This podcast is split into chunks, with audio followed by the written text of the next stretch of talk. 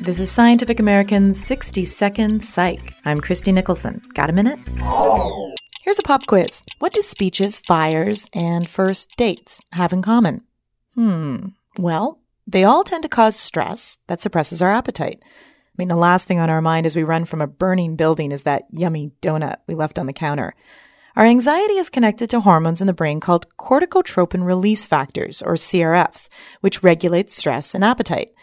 Well, recently, the drug industry, desperate to uncover a solution to obesity, say they found a type of this hormone called CRF2 that cuts hunger without added stress.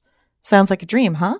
Well, it was until a group of scientists took a closer look. Their study in the Journal of Neuroscience concludes that activating CRF2 in rats does cut their appetites in half, no doubt, but the rats ate less because they were totally stressed out. They nervously self groomed, licking so much they often knocked themselves over. Seems stress and appetite is a yin yang combo. Not surprising. Ask anyone who's suffered a broken heart, and they'll say the only good thing about being dumped is that easy 10 pounds we lose. Thanks for the minute. For Scientific American's 60 Second Psych, I'm Christie Nicholson. 60 Second Psych is sponsored by Worth Publishers, the leading educational publisher in psychology. Visit them at www.worthpublishers.com.